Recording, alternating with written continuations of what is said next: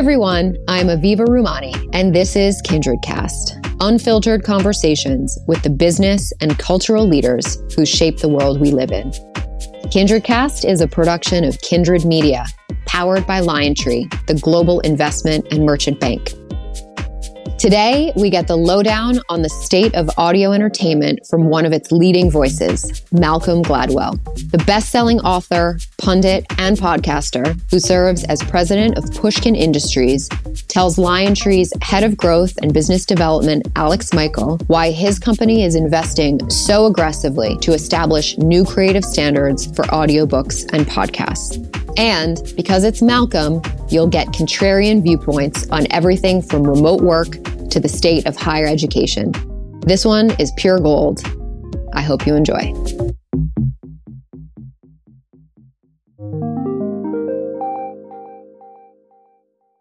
Hi, I'm Alex Michael, co head of LionTree Growth here at LionTree. And today we have a spectacular guest. I'll call it spectacular. We have, I'll just say it, Malcolm Gladwell on the podcast. Malcolm Gladwell, this is a thrill for me and for everyone here at KindredCast to have you on the show. We have no shortage of things to talk about, so I will keep it pretty sharp here as we move through. But in terms of just a refresh on all the things that Malcolm has done for our listeners, Malcolm is a journalist, author, speaker, podcaster, humanitarian, or maybe that one I can't corroborate. He is a world class runner. Well, world. I mean, I'm not a world class runner. You are a big runner. Big we'll, runner. We'll talk about your shoes later. He is the author of seven New York Times bestsellers, five number ones. We got that right. Little books, The Tipping Point, Blink, Outliers, What the Dog Saw, David and Goliath. He is also, and we'll talk a lot about this, the co founder of Pushkin Industries, which is an audio content company for both podcasts and audiobooks. And related, he has two audiobooks that have come out exclusively in that format, which is The Bomber Mafia, excellent, and a more recent one, which is Miracle and Wonder Conversations with Paul Simon, which I just listened to, which was incredible. Anyhow, Malcolm is also the host, of course, of Revisionist History, my favorite podcast. I think 80 plus episodes. And he also is the host of Broken Record with Rick Rubin. He has been named one of Time's 100 most influential people. Malcolm, I'll stop. Okay. But thank you so much for being here. No, my pleasure. It is such a thrill. So, Malcolm, we're going to touch on a bunch of things. The first thing I want to talk about is the Paul Simon Miracle and Wonder book, because, first of all, again, if you haven't listened to it, it's incredible and it really unlocks why audiobooks exist because the narrative, the storytelling, plus the music, it's just an incredible listen. So, kudos on that. But you have a chapter about creativity in particular and when, as artists, people peak in their creativity. And so I was hoping you could start there. It was really interesting. You compared Paul Simon with Cezanne, with Picasso, with the Rolling Stones. The Rolling Stones anecdote was wild. If you could just give us a little summation of that, and then I'd love to go deeper on that point. Yeah. So this is an idea that comes from an economist named David Galenson, who was very interested in trying to understand the different ways creative genius is manifest. And he makes this argument that creative genius is bimodal. There's two very distinct distributions. There's the distribution of the people who do all of their most important and valuable work very early on in their careers. And then there's another group, which we tend to overlook, Galenson would argue, who don't do their best work until the end of their careers. So Picasso and Cezanne are the classic examples of this. Picasso does his best work in his 20s, Cezanne does his best work in his late 50s, 60s. And we lump them together, and Galenson would say, no, they're totally different. Picasso is what he would call a conceptual innovator, someone who has a kind of breakthrough idea and very rapidly enacts that idea in his art. Cezanne is someone who is not conceptual, he's experimental. Everything is trial and error. He doesn't have any big ideas. You have a conversation with Cezanne when he's 30 years old and you ask him what he's doing, he can't tell you. Picasso can tell you. Cezanne, it takes him so long. If you work through trial and error without a guiding idea, it takes you your whole career to reach your point of genius. And so that's why Picasso peaks. If you go to the Musée d'Orsay in Paris and look at that room full of Cezannes, the greatest room of Cezannes in the world, look at the dates that they're painted. It's all the end of his life. Yeah. So my argument in Miracle and Wonder is that Paul Simon is Cezanne. that But, he, but he has a hit early and late, though. He does. So I suppose the Uber explanation. He's 23 and he's 56, I believe, is what he's saying. maybe he's both Picasso and Cezanne. What's interesting about him as an artist is that he does this thing that almost no rock and roll musician is capable of doing, which he hits his creative peak in his mid to late 40s. You mentioned the Rolling Stones. The Rolling Stones are basically finished creatively by the time they're 29. So they're same age as Paul Simon, Right. Keith Richards and Mick Jagger.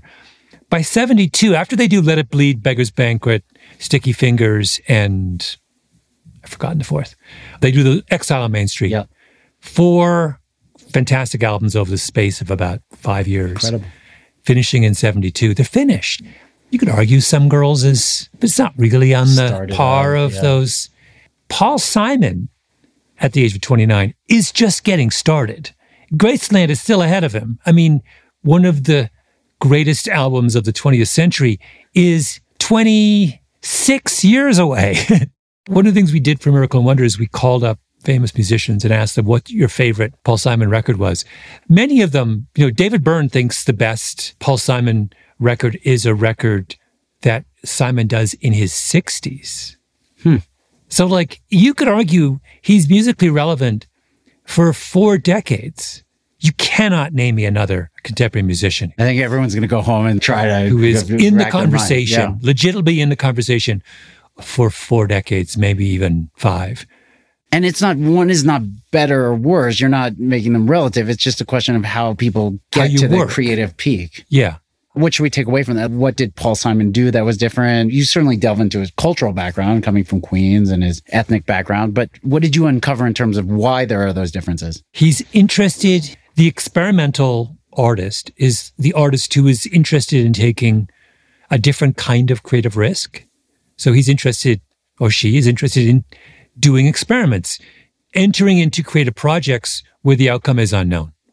The Rolling Stones do not experiment. I mean, I hate to pick on them in this way, but there's a specific kind of thing they are doing, kind of R&B that's been moved through their English musical heritage, but it's white people doing R&B, Right. doing their version of R&B. There's almost no point in Paul Simon's career where you can identify the genre to which he belongs. Even when he's doing folk music in the early 60s, he's not really a folk musician. He's just playing it one. Bridge Over Troubled Water is a gospel song. Is he a gospel singer? No, he's not a gospel singer, but he just decided to do a gospel experiment. And he's so brilliant that his gospel But it actually worked because most people are like, Yeah. oh, we're going into a new genre. And they're like, oh, no, please go back to where you started. He does experiments that fail. Right. He does Capeman, a Broadway musical, which is a, to this day, when Paul talks about Capeman, I mean, it's painful. He really poured his heart and soul into it. It didn't work. But unless you're willing to embark on the experiment that doesn't work, you'll never be able to do the experiment that does work. Failure is baked into the model. And he's one of the rare musicians who can handle the sting of failure. and it worked. So what I've been thinking about, Malcolm, to put you on the spot is where are you in this? Oh. Well, you know. you have had I'm a- output now for decades. Yeah. All the hits, as we just talked about the bestsellers. Where do you classify yourself in that? Well, I mean, I suppose I'm a mild version of. First of all, this dichotomy is intended for creative geniuses. I don't number You're- myself as them, Fair enough. but I'll I'm a mild. you deprecate here. I'm a mild Cezanne. Mild Cezanne. I okay. I don't think I have a single governing philosophy or concept. I don't invent anything. I do like doing experiments. So I have mixed it up. I've been over the course of my career a newspaper reporter, a magazine writer, a book writer, a podcaster, a speaker, and I guess that's it. Um, Humanitarian. but within the world of writers, those are all relatively distinct things to try. And most writers tend to focus on one of those things or two. And I've preferred to try many of them. So, what does that trajectory say, though, about you? Because you have an uncanny ability to connect with audiences, many, many audiences. And you have evolved, as you said, through these different mediums, including podcasts and audiobooks. And we'll talk about Pushkin. What's that say about content creators today and authors, really, and writers, just how they have to storytell? Do you think you have to do the things you're doing now to be successful? What Yes. does it say about our media landscape? I remember I was very happy at the Washington Post. I spent 10 years there. And I remember I was part of a committee that was struck by the head of the Washington Post company, Don Graham. And he gathered a group of people from the newsroom to discuss why is it that young people don't read newspapers. This was probably 1992. And I was like, wait, young people don't read newspapers? And he was like, yeah, young people don't read newspapers. And my first response was, I got to get out of here. Right. This is doomed. Bad signal. So I got out of there and I went to the New Yorker. There was a moment when young people read the New Yorker. And then I got a feeling that the world was shifting again and I got itchy feet. I would ride the subway in New York and I would see, whereas when I came to New York, people on the subway were reading books or magazines, they now had earphones in their ears. And I was like, oh, I used to own the commute. I don't own the commute anymore. And that's a bad thing. Yeah. What So- year is this? Six, seven years ago. Okay. And then Jacob Weisberg comes to me and says, Do you want to do a podcast? And I was like, Yeah, I definitely have to try that because of this thing that, like, there are all these kids walking around with earphones. Like, what are they listening to? If I don't make something for them, then I'm lost to them. You're going to lose that whole audience. Yeah. But yeah, and you've talked about this with Bill Simmons, obviously another prolific writer and now podcaster, but he doesn't write anymore. You seem to have come back to writing a little bit here with your newsletter. Oh, yeah. And I'm working on a book. I mean, I'm always, Do you find it much easier? I guess what is the craft now that you've sort of said it? We, you need to do that to be successful and reach new audiences and big audiences. But how do you feel about that switch in terms of the ease or the comfort or frankly your interest for it? I like it all. What I like is the idea that in each form, you have to craft your story for the genre. So, audio is very emotional, character driven. Writing is much easier to be analytical, and newsletters are 1,200 words and you're out. Can't go longer than that. Books, you've got 70, 80,000 words. I just like the variety because I like the idea of matching the story to the form there's a whole class of things that work, for example, as podcasts that could never work as chapters of books. And the great discovery of, I didn't realize that when I started podcasts. And now I was like, oh, there's all this stuff I can do. I would never have made it into the light of day before, but now it can. I'm writing the first episode of the current season of Revisionist History right now. None of this would work in print of the first episode. It's a goof. Playful, mischievous stuff is really hard to do on a page. Right. It's so easy to do in a podcast. I think it speaks to your experimentation, to your point of maybe Cezanne or something. You've been experimenting with all these mediums and finding what works, even while within one medium over many years now. Before we leave the miracle and wonder and that point on creativity and the old masters, young geniuses, this is largely business audience, although many different people now listen. How does this apply, do you think, to the business world? And you've now become an executive with Pushkin. Any takeaways there? How do we think about that? The famous stories of Ray Kroc becoming CEO in McDonald's in late 50s or whatever. And then you have Silicon Valley where we worship 25 year olds. Is Yeah. there an application to the business world in terms of what you're doing here? Have you thought about that? Yeah. I mean, I think this idea that the conceptual innovator and the experimental innovator occupy different positions and often are different kinds of people is an incredibly useful one. You have to ask yourself, well, what is the kind of innovation my company needs? If we are in a mature market, maybe we want an experimental innovator. If we're making something up out of whole cloth, you want Picasso. You want the blazing genius who sees something and no one else sees. The only lesson of that is don't fall in love with one model. It's this question of fit, I suppose, is the thing that comes out of that. Right. Interesting. So let's talk about Pushkin. You're president, co-founder. Pushkin is the audio production. We, we talked about business, uh, does podcasts and now does audiobooks, Bomber Mafia. And we talked about that in Miracle and Wonder now. How do you like the business world now that you're actually a steward of it? I'm just curious how that journey's been for you. When was Pushkin founded? Just over three years ago. Three years ago. And disclaimer, we're investors. We're big fans. Yeah. Uh, what was the origin story to that? I guess you talked a little bit about Jacob seeing that rough, but how do you like being on that side of the table? Oh, it's super interesting. It's, you know, it's nerve wracking. And I should say that my co founder, Jacob Weisberg, bears 98% of the burden of making the business work, which I'm grateful. And he turns out to be very good at that. So I'm doubly grateful. I realize many of my instincts are completely ill suited for the business world because I'm financially risk averse. And the idea of we are up to 68 people I would never have built in three years a company with 68 people because I would have been so terrified of paying 68 salaries every What month. happens? That's Jacob having the confidence. There's a certain kind of confidence that business minded people have that I don't have. I wouldn't be able to sleep at night knowing that whatever the nut is that we'd have to make every month. There's a certain kind of multitasking. I'm not a big multitasker. And I realize in looking at Jacob that being a CEO of a startup requires that you do 50 things simultaneously. I just don't understand how he even gets through the day. It's like incredible to me. I guess I've gotten this really fascinating lesson in the importance of specialization, of dividing up responsibilities according to people's interests and abilities. And we're very well suited. I am the one who makes stuff, and he's the one who builds the organization. Infrastructure.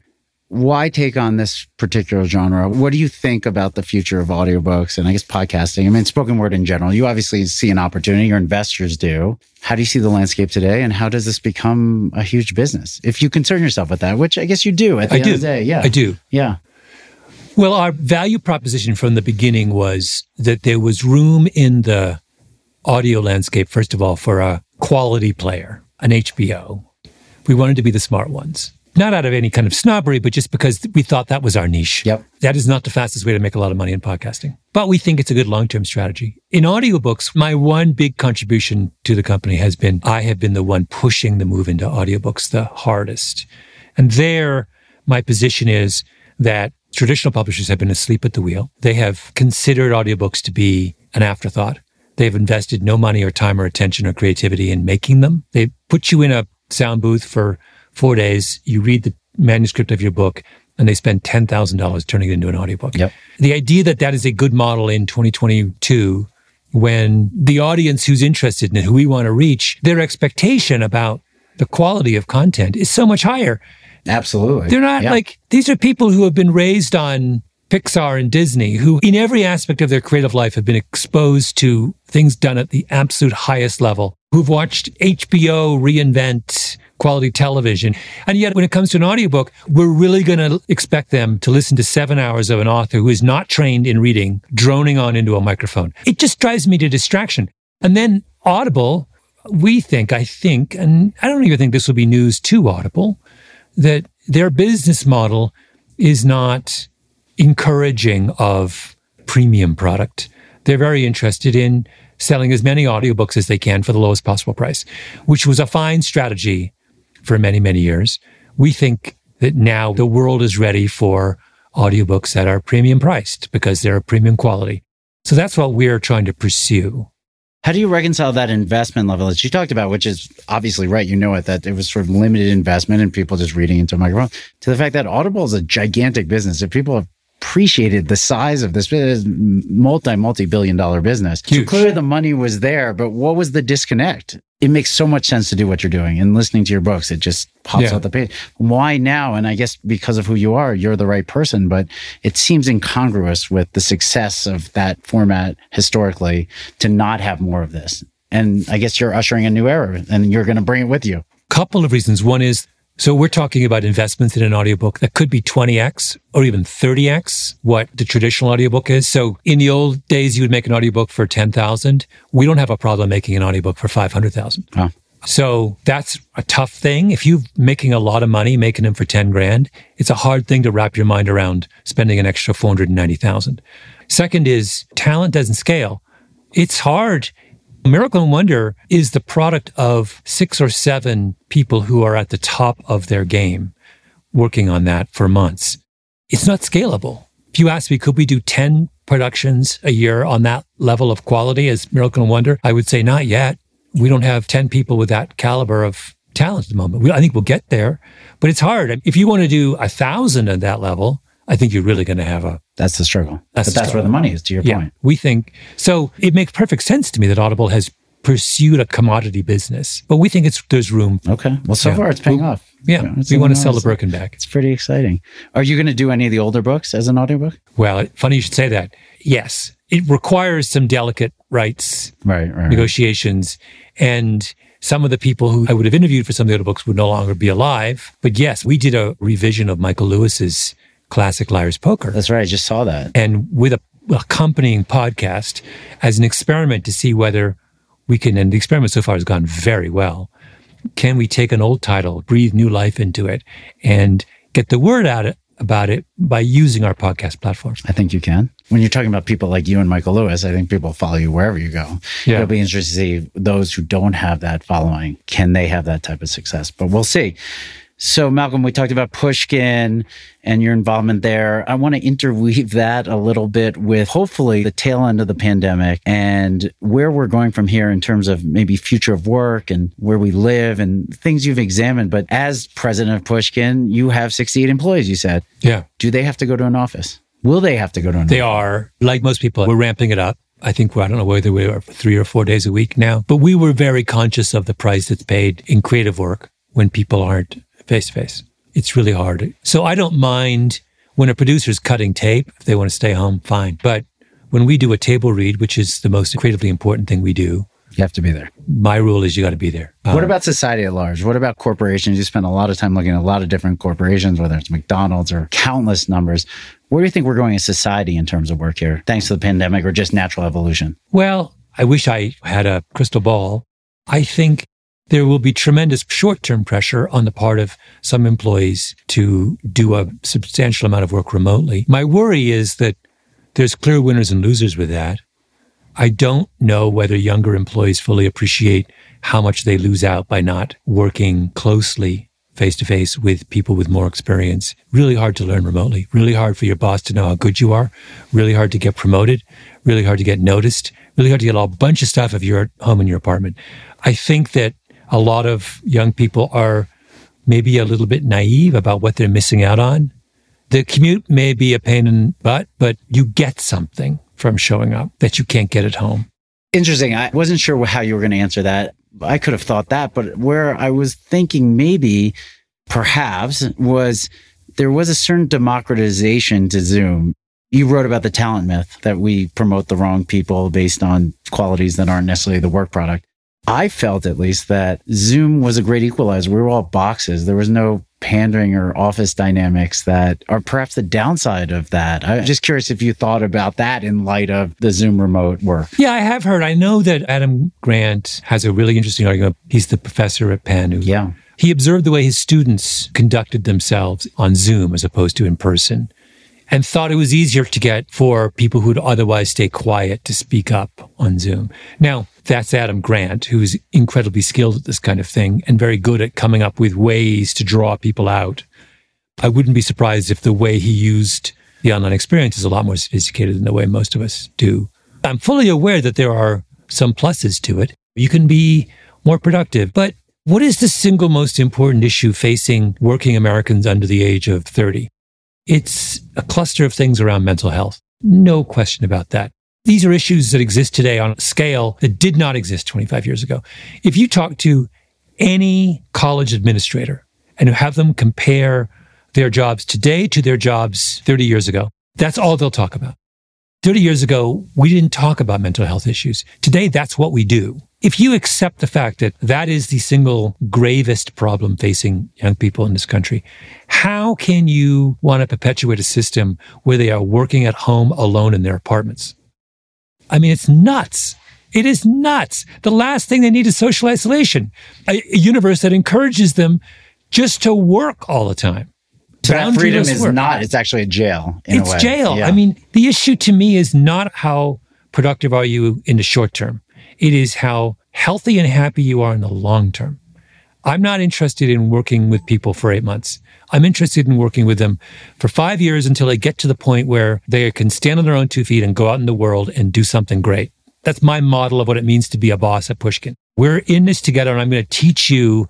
I've seen people who've been with me for two or three years and I compare them to the way they were in year one and I can see the difference. yeah. That's because we interact and COVID, I think, slowed down that process of learning a great deal. And now I think we're back and it's picking up again. But if I can't interact with you, I can't get you to where I want you to be. And that is bad for me and worse for you. Interesting. So, related, do you think big cities, there was a lot of talk during the pandemic that big cities were going to perhaps hollow out or atrophy, people going to different states? You frankly have a more nomadic lifestyle in those very precious 20s that we're talking. Do you see that perpetuating, or do you think the big cities are just going to be back to where they were and these are hubs for society and culture? Yeah. Well, I remember always Adam Gopnik, one of my colleagues at the New Yorker, used to tell me the story of he did a story on Mort Zuckerman, who was you know, big real estate developer in New York, very successful one. And it was during one of those periodic New York City crises, and Adam is walking around New York with Mort Zuckerman, and Mort's about to make a series of really, really major bets on New York City. And Adam says to him, Why are you betting on New York City when things look so gloomy? And Zuckerman says, As long as there are young people in the world, there will be cities. And his point was that cities are engines of romance. They are the single most efficient and exhilarating way for young people to meet each other and to fall in love. And as long as young people want to meet each other and fall in love, they're going to want to come to cities. Now, we may lose the family with three kids. Totally understand why they want to leave the city. They've always left the city. Maybe that got accelerated during COVID. Totally fine with that. Doesn't mean that cities are over. Right. It just means that cities are going back to what they were supposed to be for, which is they are engines of creativity for young people. And there are places where if you're rich enough and you're older, you can stay. But there's never a model where New York City had this large, happy group of middle class families with three kids. Right. Never. Right. Unless they were too poor to go anywhere and were crowded in a tiny tenement in the Bronx or so rich that they had a seven room duplex on Park Avenue. Right, So right. all we're seeing now is what we've always seen. Always seen. So no change there. What about you, you mentioned learning on the job, almost like an apprenticeship. One of your favorite topics, and listening to a lot of your revisionist history podcasts, is higher education and beyond revisionist history. What did the pandemic do there? One of your favorite things is the cafeterias at these colleges, that they are these glistening city Yeah. on a hill, Bowdoin's versus, I forget what was the other Vassar. And people pay all this. Money. But what happens when that was a reason to do it and then you didn't get to go to the cafeteria? Yeah. What does that mean? And uh, where are we going from here on higher education? Well, we exposed the uh, obscenity of the promise of higher education when they went all Zoom for two years and still charged you the same amount of money. that like, was wild. in retrospect, what they did was so unspeakable. Like, I'm going to charge you 70 grand a year so your kid can sit at home in front of his computer and passively participate in some distant thing that has nothing to do with the learning experience that he signed up for. And also, it's forcibly reminded us how much of the learning experience of that age is social, that we send children to colleges to learn around people because learning around people is an experience that is without peer. If this was simply about you learning about 19th century English literature, you can do that on your own. It's not. It's about sitting in a class with other people learning about English literature in the 19th century and learning from them. It clarified in our minds what the college experience is supposed to be for. Is that enough value? Is it worth 70 grand a year? No. Is it that learning environment or is it this gateway to adulthood and frankly the stamp of the degree? Like, what if you never showed up, but we said in four years you could have a degree from Harvard? Would you pay the same thing? Would I? Well, do you think it's society? We probably would. A lot of people probably would. Yeah. I do think the bucket of intangible benefits over and above the brand value of the institution is considerable. And it would be more so if I think colleges had a clearer sense of what they were preparing their students for. Most modern creative industries, cognitively complex industries, significant portion of the work is done in teams. If you look on college campuses, what percentage of work, of cognitively significant work is done in teams? It's vanishingly small, which strikes me as being Because we think people are going to cheat or do the other nuts. people's work. It's an interesting. So we- they're supposed to be preparing us for a world where we work in teams, and they don't work in teams. Right. Why wouldn't a college spring up and say all of the work at this college is done in teams? You're not going to get individual grades. Right. We're going to put you in a series of teams. All evaluation of you is going to be based on. Does every college need to be that way? No. But the failure of colleges to differentiate, to meet the changing complexity of the market that they're serving, strikes me as so ludicrous. These people are brain dead. They're all really doing exactly the same thing. It makes absolutely no sense. It would be as if LionTree went to Goldman and you just took notes for six months, hired a bunch of Goldman people, built an exact replica of the Goldman building in some other part of Manhattan, called your company something that was G and S, and just said, we're going to do exactly what they do. You would never in a million years do that It would make no sense, right? Yes. That is what higher education does. They are all trying to replicate the Ivy League model with varying degrees of success. There's a handful of people who don't want to follow that. But that is so nuts on every level. I I can't even I'm in a loss for words. Do you think we'll have ultimately at any point more vocational training and an apprenticeship model that has been sort of generations and hundreds of years that seems Yeah. to have dissipated? But the idea that you go to learn about something you want to go do, whether it's engineering, mechanic, whatever it is, do you think that'll ever come back here? I hope so. You know, all I know is I have a friend who's a contractor in upstate New York who, at various points in the last couple of years, a small contractor has had 13 open carpentry positions at $75,000 a year plus benefits to start. Now, upstate, that's a lot of money. Those are good jobs. Can't fill them because a lot of kids who would normally fill those are getting $150,000 in debt going to college without any clear idea of what they're going to do with that degree when they get out. So there is a massive mismatch. Try and find a plumber in New York City. Can't. Now, plumbers make a lot of money. Yeah. They make a lot, lot more money than like Yeah. teachers, mm. but nobody wants to be a plumber. Why is that? Everyone is super excited about the coming Internet of Things. And the assumption is that when we want to put connectivity in every device of meaning in our society, that there will be someone around to do that. There is no one around to do that. The Internet of Things, under any scenario, is going to involve hundreds of thousands of trained people who can execute what is going to be an incredibly valuable but incredibly complex task, which is bringing a universe of things that are dumb and making them smart. Where are those people? They're nowhere to be found Right. our indifference to these kinds of questions in our society baffles me. Once again, it's a one size fits all model of higher education that neglects things like apprenticeships, Right. preparation for a wholly different set of crafts.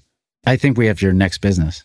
I think Malcolm University. I think we're going to do it. We're going to brand it. This will be the direct to consumer Man, I don't know apprenticeship with Malcolm. To be the president of universities may be the worst job in the world. this is pretty cushy. It's pretty nice. No, Nice title. night- It's a nightmare. Oh, okay. All right. Well, we, now we know how you feel about higher education and what may not happen, I guess. But you don't see any change anytime soon. I think that's the, also the punchline here. No, I think the real value of some of the online digital education startups is not so much that digital education is superior to traditional education, although in many cases I think it is.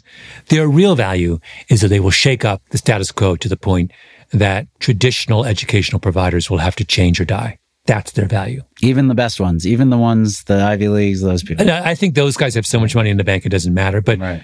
you know, the kind of one tier down They're going to have to innovate. tiers. They're going to have to innovate. have to innovate. Okay. And that's a fantastic thing. Malcolm, I want to do a lightning round of getting to know you a little bit better, which I think is fun. And I, your newsletter is kind of fun because it talks about some of this stuff. Okay, first of all, we talked about you're an avid runner, big time runner. What is your favorite running city area? What is a place that you're like, wow, when I lace on the shoes and go on that run, I am incredibly excited for? I'm a big fan of urban runs.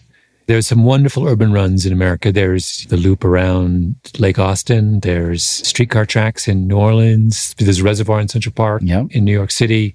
I have a list of favorites of those whenever I go Malcolm's places. Urban That could be a good newsletter. Yes, no, I've, be- I've actually talked a little bit about I, my I will apprentice for you in the My- content here. my favorite. Yeah, Favorite book you've read recently, or just you're like, guys, you have to read this thing?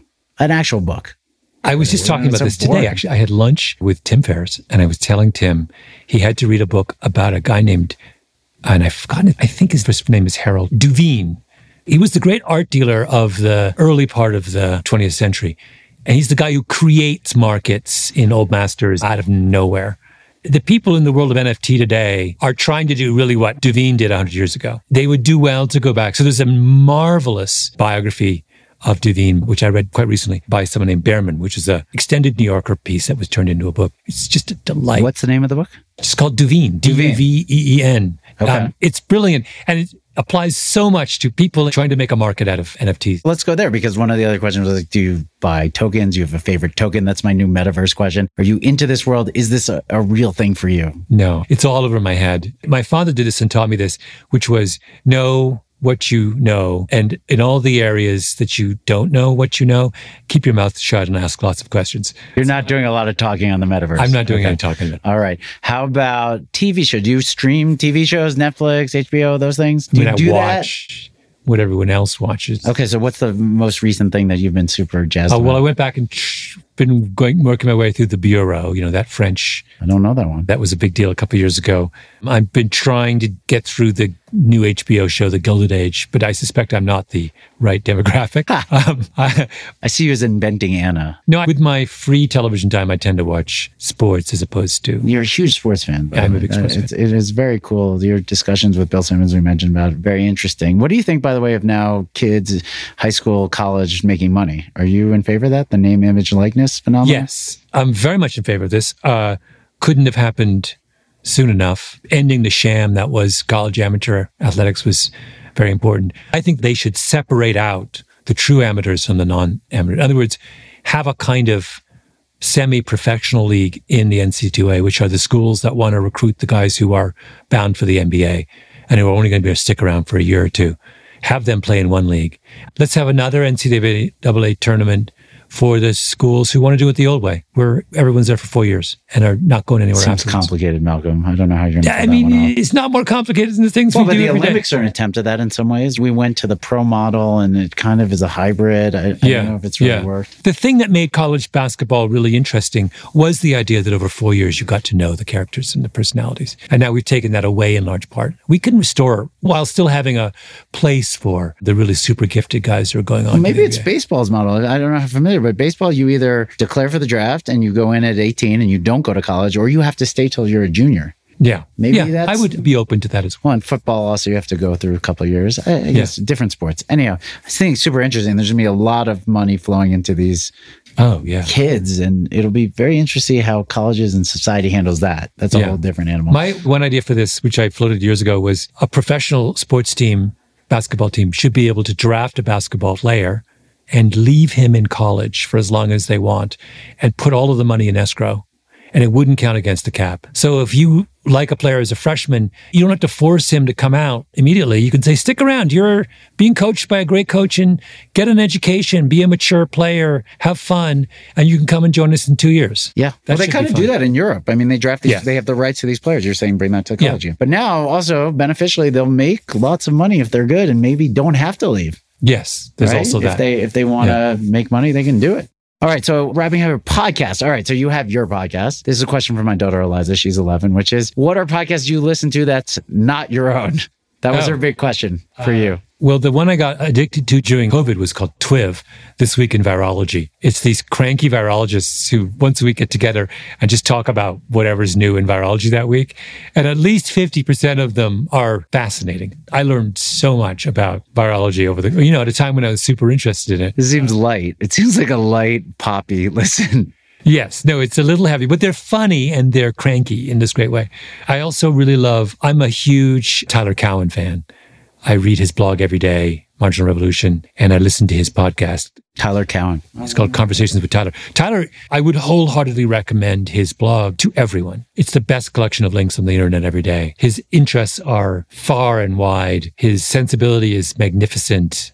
He's everything. I consider myself a wholly owned subsidiary of Tyler Cowen. Wow. that's a big endorsement. I'd be remiss not to ask about revisionist history since I've listened to probably 78 of the 80.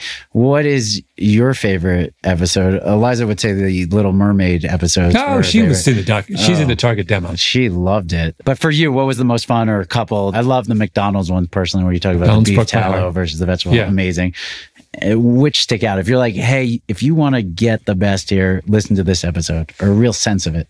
There's two that I doubt I'll ever do on that level again. One is A Good Walk Spoiled, my kind of. The golf course one. The golf course one. Well, just explain that one quickly. That one, I just wondered why it was in Los Angeles that there were private golf clubs with real estate on the west side of Los Angeles, the real estate had to be worth 10, 15 billion dollars. I mean, LA Country Club, real estate is worth somewhere between 10 and 20 billion dollars. And I wondered, well, how can they pay the property taxes on that? And that led me on a whole Has that the, changed since you taped it? Has anything changed? The feedback nothing, you got? Nothing ever changes. No. And then there was one I did that I'm really, really proud of called Elvis okay. Parapraxis Analysis about a song that Elvis couldn't sing. And it goes in all kinds of weird, wonderful directions. Which song was it? Can't remember now. Okay. There was a song that was in his repertoire. And whenever he came to the verse, which was a spoken verse, he got all the words wrong.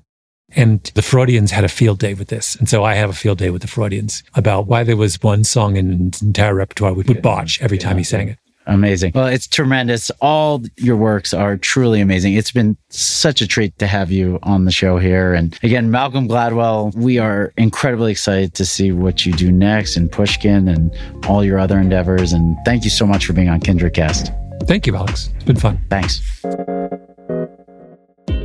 I hope you enjoyed our show today. If you want to check out any prior episodes, find us and subscribe at Apple Podcast, Spotify, or wherever you listen. Feel free to leave a review as well, as it helps people find the show. You can also follow us on social media at KindredCast for behind the scenes photos and info. Listen to KindredCast on SiriusXM every Saturday and Sunday at 2 p.m. Eastern on Business Radio Channel 132 or stream shows on demand in the SiriusXM app.